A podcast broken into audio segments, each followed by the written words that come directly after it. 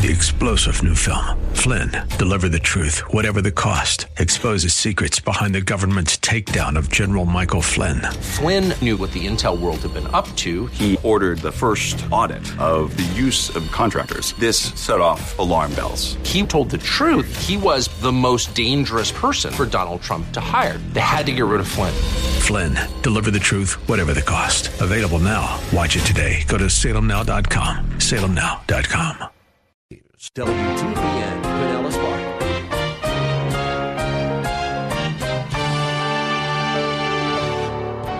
We hear about those who know Christ. They've walked with the Lord. They've shown evidence in their life, but something happens inside their brains. They give up hope. They're going through difficult times. They take their lives. They commit suicide. Someone says, Could they have been saved? Could they be saved and take their lives? Sure. Was it right that they took their lives? No. It was murder. Were they saved? They accepted Christ. They were saved. But if you're shaky on that, if you don't understand that, then you really haven't settled the issue in your own heart about grace. You're still thinking about works. It is essential that we get the horse in front of the cart, so to speak, when it comes to grace and works. It's a relationship that has tripped up people almost from the beginning of time. Today on Verse by Verse, pastor teacher Steve Kreloff will continue teaching from Philippians chapter 3, and we will consider how legalism is not only incompatible with grace, but it robs us of joy. Pastor Steve has been the teaching pastor since 1981 at Lakeside Community Chapel in Clearwater, Florida. His expository or verse by verse messages come to your radio through the work of Verse by Verse Ministries. Way back in the first century, the church settled the question of whether or not circumcision was necessary for salvation. So that is seldom an issue in the church today. But there is another issue that has cropped up, even though the Bible is quite clear on the subject. Here is Pastor Steve to tell us more. The real issue that you and I face today is, is not so much circumcision. I, I don't know people who run around saying you've got to be circumcised. But I know people who run around and say, hey, it's great that you believe in Jesus, but you better be baptized. Listen, there are churches in our area that teach that. I have seen tracts on that. I have seen actually advertisements in newspapers on that. You see, the real question is this Are we saved by grace alone or by grace plus religious works? That's the real issue. That's, that's what, what is at stake here. Is faith part of it or all of it? Do you enter in a relationship with Jesus Christ, with God the Father through Christ by grace, which is, means God's undeserved favor, favor through faith in, in Christ and the shedding of His blood on our behalf? Or is that only part of the story? Do you have to add to it? Baptism, church attendance, religious service, kind deeds. That's what's at stake here. Let me, let me even stretch it a little bit further, the principle of this. Sometimes people who ought to know better are still shaky on this area of grace. And I'll give you some examples. If you've ever wondered in your mind or had somebody ask you this, could a murderer accept Christ a few minutes before execution and go to heaven? Of course. That's right.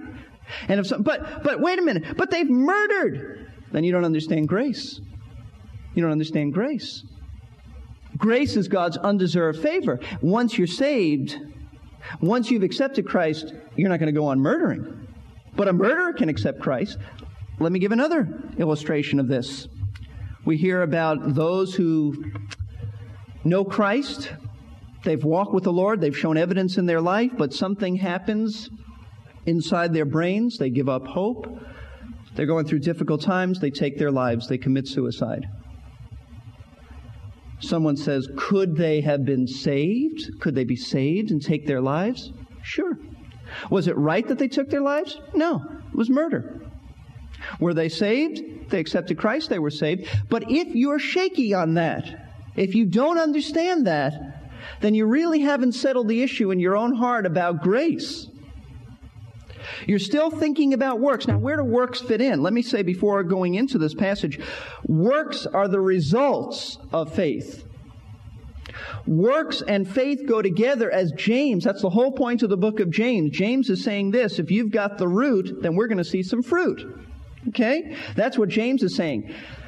Ephesians 2 8 and 9 says, For by grace are you saved through faith, and that not of yourselves. It is the gift of God, not of works, lest anyone should boast. That's salvation. But, but Ephesians 2 10 says that you were created in Christ Jesus unto good works. That is to say that if you're really saved, it will indicate itself by your good works. But your good works could never get you to heaven. They're just the proof that you're going there. So I just want you to understand that. But when we're talking about about salvation, when we're talking about trusting Christ, the only work that enters into that is the work of Jesus Christ. He died for us. He rose for us. If I believe that and I'm trusting, and that's what I mean by belief. If I'm trusting Him and Him alone for salvation, the Bible says I am eternally saved. So it's this issue that Paul is addressing in Philippians 3 because these legalism teachers had come to Philippi and were telling the believers that salvation depends on their efforts as well as faith in Christ. And what, what we're really dealing with here, it, it is an attack on the person and work of Jesus Christ. Let me give another. Um, I'm, I'm, going to expand this again because I want you to see how relevant it is. Someone comes to you and says, Aha, you have been saved. That's wonderful. You've trusted Christ. Yes, I believed on Christ. But you know, to keep yourself saved, you better do some things. To keep yourself. We call that the issue of eternal security. And believe me, there are plenty of people who don't believe that. Someone asked me recently, Do you think that's a, an important issue? I said, I think that's a critical issue. If I'm saved by grace, I am kept by grace.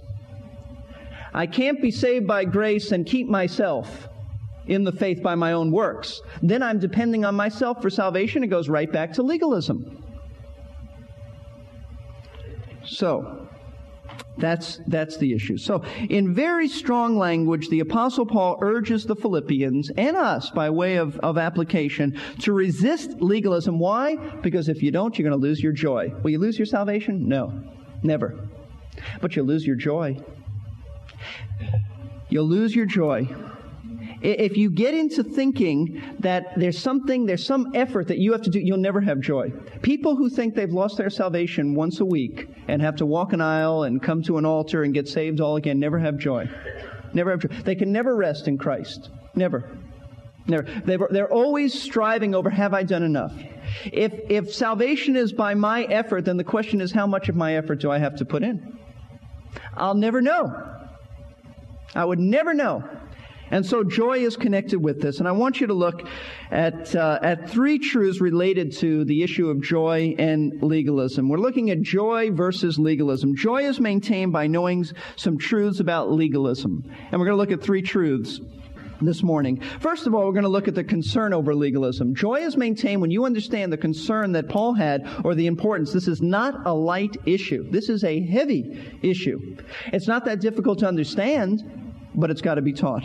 Verse 1 of chapter 3. Finally, my brethren, rejoice in the Lord. Now, why does Paul write finally? You know, I read that. Finally, he's got chapter 3 and chapter 4 to go. In fact, someone said there's over 40% of the letter that's to come. In fact, when you look at chapter 4, verse 8, he says again, finally, brethren, that's when he's bringing things to a close. Paul is using this term finally in the sense of in addition or furthermore. It doesn't mean I'm about to close the letter. He's just introducing a new section. You need to see this. He is finished with chapter 2. And he's now moving on to another section, which we label chapter 3. And this new section is about rejoicing even though the legalists are out to steal your joy. He goes on to say, to write the same thing again, the same things rather, again, is no trouble to me. Now, isn't that interesting? He says, no trouble to me. Apparently, Paul had already written about this. Now, if you've been following with us all through this letter, you might wonder, as I did, where? I haven't seen it very clearly. I don't know where Paul has, has written this until I began to look into the matter, and I want, want you to see back in chapter 1, verse 27 and 28. I want to suggest that Paul was speaking about these legalists in, in this, uh, in these two verses. Perhaps there are others included, but I think primarily the legalists were on his mind. Only conduct yourselves in a manner worthy of the gospel of Christ, so whether I come and see you or remain absent, I may hear that you are standing firm in one spirit, with one mind, striving together for the faith of the gospel, in no way alarmed by your opponents. And I think the Judaizers, the legalists, are the opponents.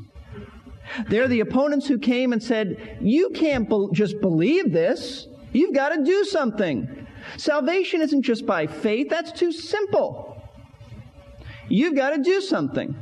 And I think that when Paul writes, I, and back in chapter 3, verse 1, to write the same things again is no trouble for me, you've got to look back and say, well, apparently he's written about them. And so he wrote back in chapter 1 concerning them, and he says, I'm writing about them again. Obviously, he's elaborating, but I'm writing about them again. And I think it tells us something, something very important uh, a principle here that repetition is an important part in our learning process.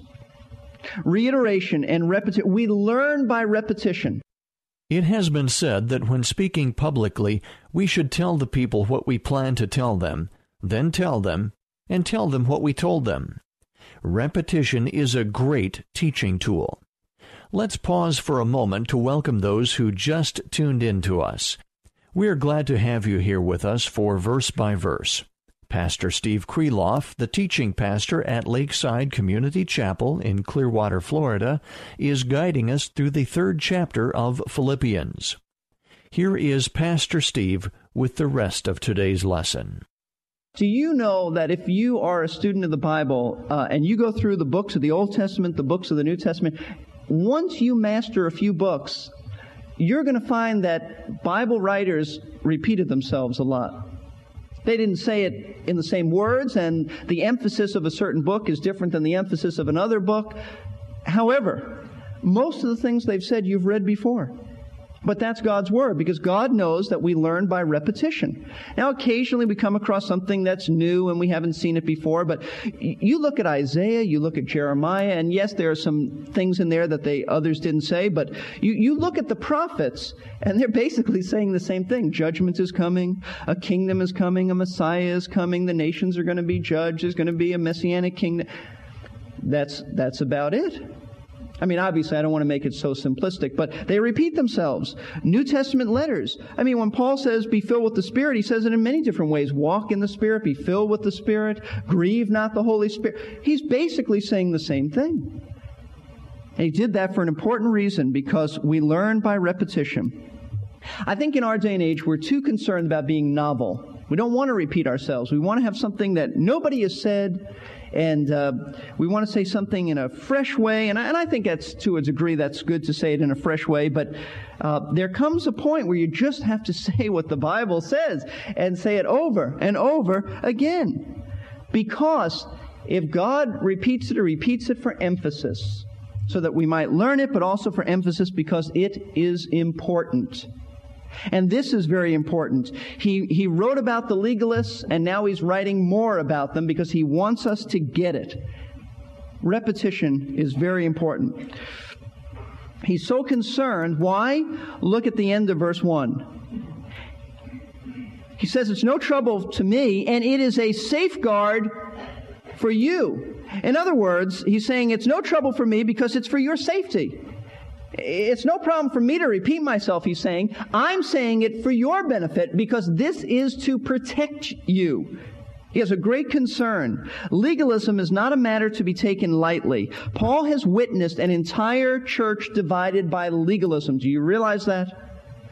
Eh, let's look at Galatians, just uh, just two books back from Philippians. Galatians chapter 1, verses 6 through 9, and then Galatians 3. The whole letter of Galatians is dealing with this, with this issue of legalism. Now, Philippians is not, the whole letter isn't dealing with this, just basically chapter 3. But Galatians, it's really the same problem. It's a big problem. And Paul had seen, and probably it's not just one church, probably it's the whole region of Galatia, which had a number of churches. So Paul has really struggled in his own heart over this. Galatians chapter 1, verses 6 through 9. I'm amazed that you are so quickly deserting him who called you by the grace of Christ for a different gospel. He calls legalism a different gospel. He calls it desertion of Christ, which is really not another. He says, For there are some who are disturbing you and want to distort the gospel of Christ. He's saying there's really no other gospel. I'm just, you know, saying, using human terms. But even though we, meaning apostles or an angel from heaven, should preach to you a gospel contrary to that which we have preached to you, let him be accursed. Let him be anathema. Let him be accursed. In essence, what he's saying let him go to hell because it's that important. As we've said before, so say uh, again. So I say now again: if any man is preaching to you a gospel contrary to that which you have received, let him be accursed. Strong language. Chapter 3 of Galatians. Chapter 3, verses 1 through 3. You foolish Galatians. By the way, he doesn't have a commendation for them. He just kind of gets right into it. You foolish Galatians, who has bewitched you before whose eyes Jesus Christ was publicly portrayed as crucified? He's really calling the, the legalists magicians in a sense. Who's come in and bewitched you? Who set a spell over you? This is the only thing. He says, I want to find out from you. Did you receive the Spirit by the works of the law by, or by hearing with faith? In other words, did you enter into a relationship with Christ by doing something that the law said? Or was it by faith in Christ? Well, obviously it was by faith in Christ. Are you so foolish? Having begun by the Spirit, are you now being perfected by the flesh? There was a different twist here in, in, in the sense that some of the legalists said, you know, it's, it's great. You're saved by grace through faith. Yeah, but um, if you want to be holy, you got to keep the law. Paul said, no, no. The law never made one holy. The law never saved one. The law never made one holy. And you are bewitched. Now, the issue that's at stake is the gospel and also the person and work of Jesus Christ. That's why it's so important. That's why Paul has a concern. This is not like a prophetic issue where someone might hold to one thing a little different than another. This is the heart of the gospel. If Christ's death is not sufficient to save you, then you are doomed to a life of striving to live by the law keeping a kosher home, no work on Saturday. Listen, I saw my grandparents do that. It is bondage. Bondage. Can't do this, can't do that, can't have to hire somebody to come in and do this on Sabbath. And it's bondage. It's externals. It's what it is. Can I wear this? Can I dress like this? Can I look like this? Can I do this activity? Can I do it's bondage. You see, if you're doomed to keep yourself saved in your mind, then you have no joy, as I said before. No joy in that. It's bondage. Am I saved? Did I lose it? What do I have to uh, uh, to do today to keep it? Have I done enough? Should I walk an aisle to get saved again on on Sunday? Paul says in Galatians five one through three. You don't need to turn there. He says it is bondage, bondage. You see, the great concern that Paul, that Paul has is not just for the purity of the gospel, though that's really critical. He's also concerned about the welfare of, of those that he loves. And that's why this has to be proclaimed, because your welfare is at stake. You lose this perspective and you lose joy. You, in fact, you lose this perspective, you lose all effectiveness in the Christian life. You'll be too consumed with trying to keep your salvation, wondering whether you're in or out on any given day. You'll lose all motivation for Christian living. Motivation for Christian living is out of gratitude and love, uh, not out of obligation that I got to keep myself saved. Now, to really understand the battle that, that was going on, Paul tells us something about these teachers of legalism, and you need to understand this. This is strong language. Very strong language. He's going to speak of the character of legalists, and you've got to apply it to those today who would come to you and to me and say, You've got to do something in addition to believing. Strong language. Why does he use this strong language concerning the character of legalists? If you saw your, your child being attacked by someone, you'd, you'd use pretty strong language. Paul sees his children being attacked. So we've looked at uh, you maintain joy by understanding, first of all, concern over legalism, that it is a matter to be concerned about. Secondly, the character of legalists. If you understand who they are and what they stand for, uh, you'll move away from them and you'll be careful. Let's look at verse 2. Beware of the dogs. Beware of the evil workers. Beware of the false circumcision. Three times Paul warns them to beware, which means continually be on the lookout for. And I, and I don't think it's stretching it to say, Paul meant, and get away from them. Don't debate false teachers. Don't invite them into your home for a little cup of coffee and a snack, and you tell me what you believe, and I'll tell you what my belief. Uh, first and Second Timothy are very clear on that. Don't. You, you don't open yourself up to error. Paul then identifies those who are, we are, who we are to beware of by a threefold description of their character. Number one, he calls them dogs. He says, beware of the dogs. When we read this, I don't think it hits us like it hit the Philippians or anybody in the ancient world. When we think of a dog, we tend to think of that cute little animal that we have as uh, in our home, and we've adopted this little pet, and that's our puppy. But uh, in the Middle East, people didn't think that way. They didn't go to a pet store and spend a lot of money to get a dog. They didn't do that. In Bible times, dogs were not looked upon favor, favorably. For, there are 40 references to dogs in the Bible, and not one of them is favorable. And I'll tell you why.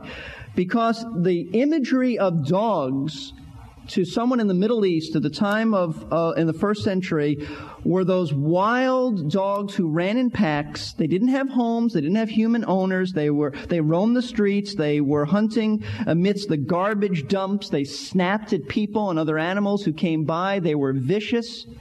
They were wild animals. They were noted for noise. They were scavengers. They were savage. They devoured dead bodies. Remember the prophecy against Jezebel, Ahab's wife? The dogs will, will eat you and they will lick your blood. I mean, that's a pretty gruesome picture.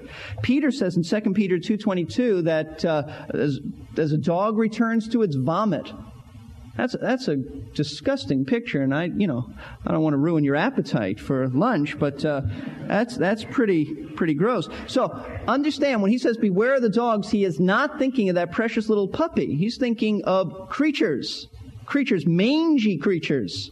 Okay? Now, because a dog was considered filthy, savage, scavenge type of animal, ancient people called someone a dog as an attack on their character. So they were using it in a figurative sense. When Paul says beware of the dogs, he, he doesn't mean if you see someone walking on the street barking at you, run away. He's not, not thinking of a literal dog here. He's thinking of someone who uh, who is called a dog, a, a, person, a false teacher who's lower than low, because the dog stood for everything that was shamelessly unclean. It was a term of reproach.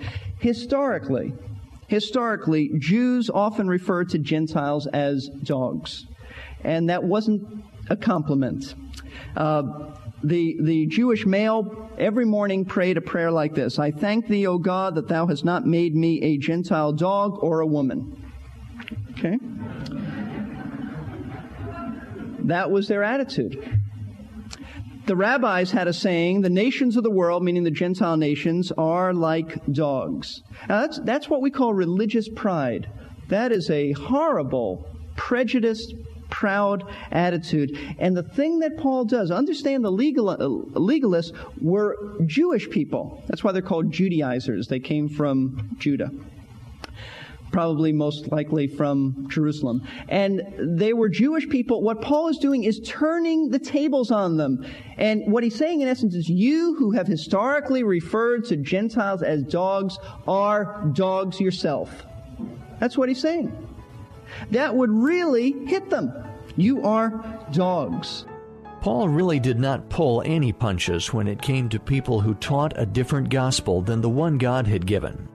That is a pretty grim conclusion for our lesson today, but please come back next time because Pastor Steve will explain how recognizing our own bankrupt nature, our complete inability to bring about our own salvation, will lead us to the joy we all look for in life, but so few of us find. Pastor teacher Steve Kreloff of Lakeside Community Chapel in Clearwater, Florida, is our instructor for Verse by Verse. It's a daily Bible class of the air. Pastor Steve has been serving for over 27 years at Lakeside. These radio adaptations of his messages are produced by Verse by Verse Ministries. We are a faith ministry supported by the prayers and gifts of listeners like you who are first faithful to their own churches. As we talked about earlier, repetition is a great teaching tool. If you would like to listen again to today's class, it is available for download at versebyverseradio.org. Or you can listen online. We also have links if you would like to sign up for our free podcasting service or our complimentary newsletter. The web address again is versebyverseradio.org. Perhaps you would like to hear the entire message from which today's lesson was taken. You can order a CD or cassette by calling us at 727 441 1714. Leave your name and a number, and we will call you back during regular office hours. Our number again is 727 441 1714. Pastor Steve said that there are three characteristics of false teachers. He dealt with one of them today. When we return, he will finish developing that thought, and we can see the tremendous contrast between legalists and those who simply trust in the finished work of the Lord Jesus Christ. I hope you'll join us next time on Verse by Verse. We're here to give you strength between Three star general Michael J. Flynn, head of the Pentagon Intelligence Agency, knew all the government's dirty secrets. He was one of the most respected generals in the military. Flynn knew what the intel world had been up to. He understood its funding. He ordered the first audit of the use of contractors. This set off alarm bells. The explosive new documentary, Flynn, Deliver the Truth, Whatever the Cost, uncovers the facts behind this scandal. Flynn told the truth. He was the most dangerous person for Donald Trump to hire. I find out the worst enemy that I'm going to face in my life is right here in America. They took my assessment and they wanted me to change it. And I was like, I'm not changing it. They had to get rid of Flynn. With in depth interviews, archival footage, and never before seen personal records of the man behind the headlines. I just felt like I was drowning. Flynn, deliver the truth, whatever the cost. Available now. Watch it today. Go to salemnow.com. Salemnow.com.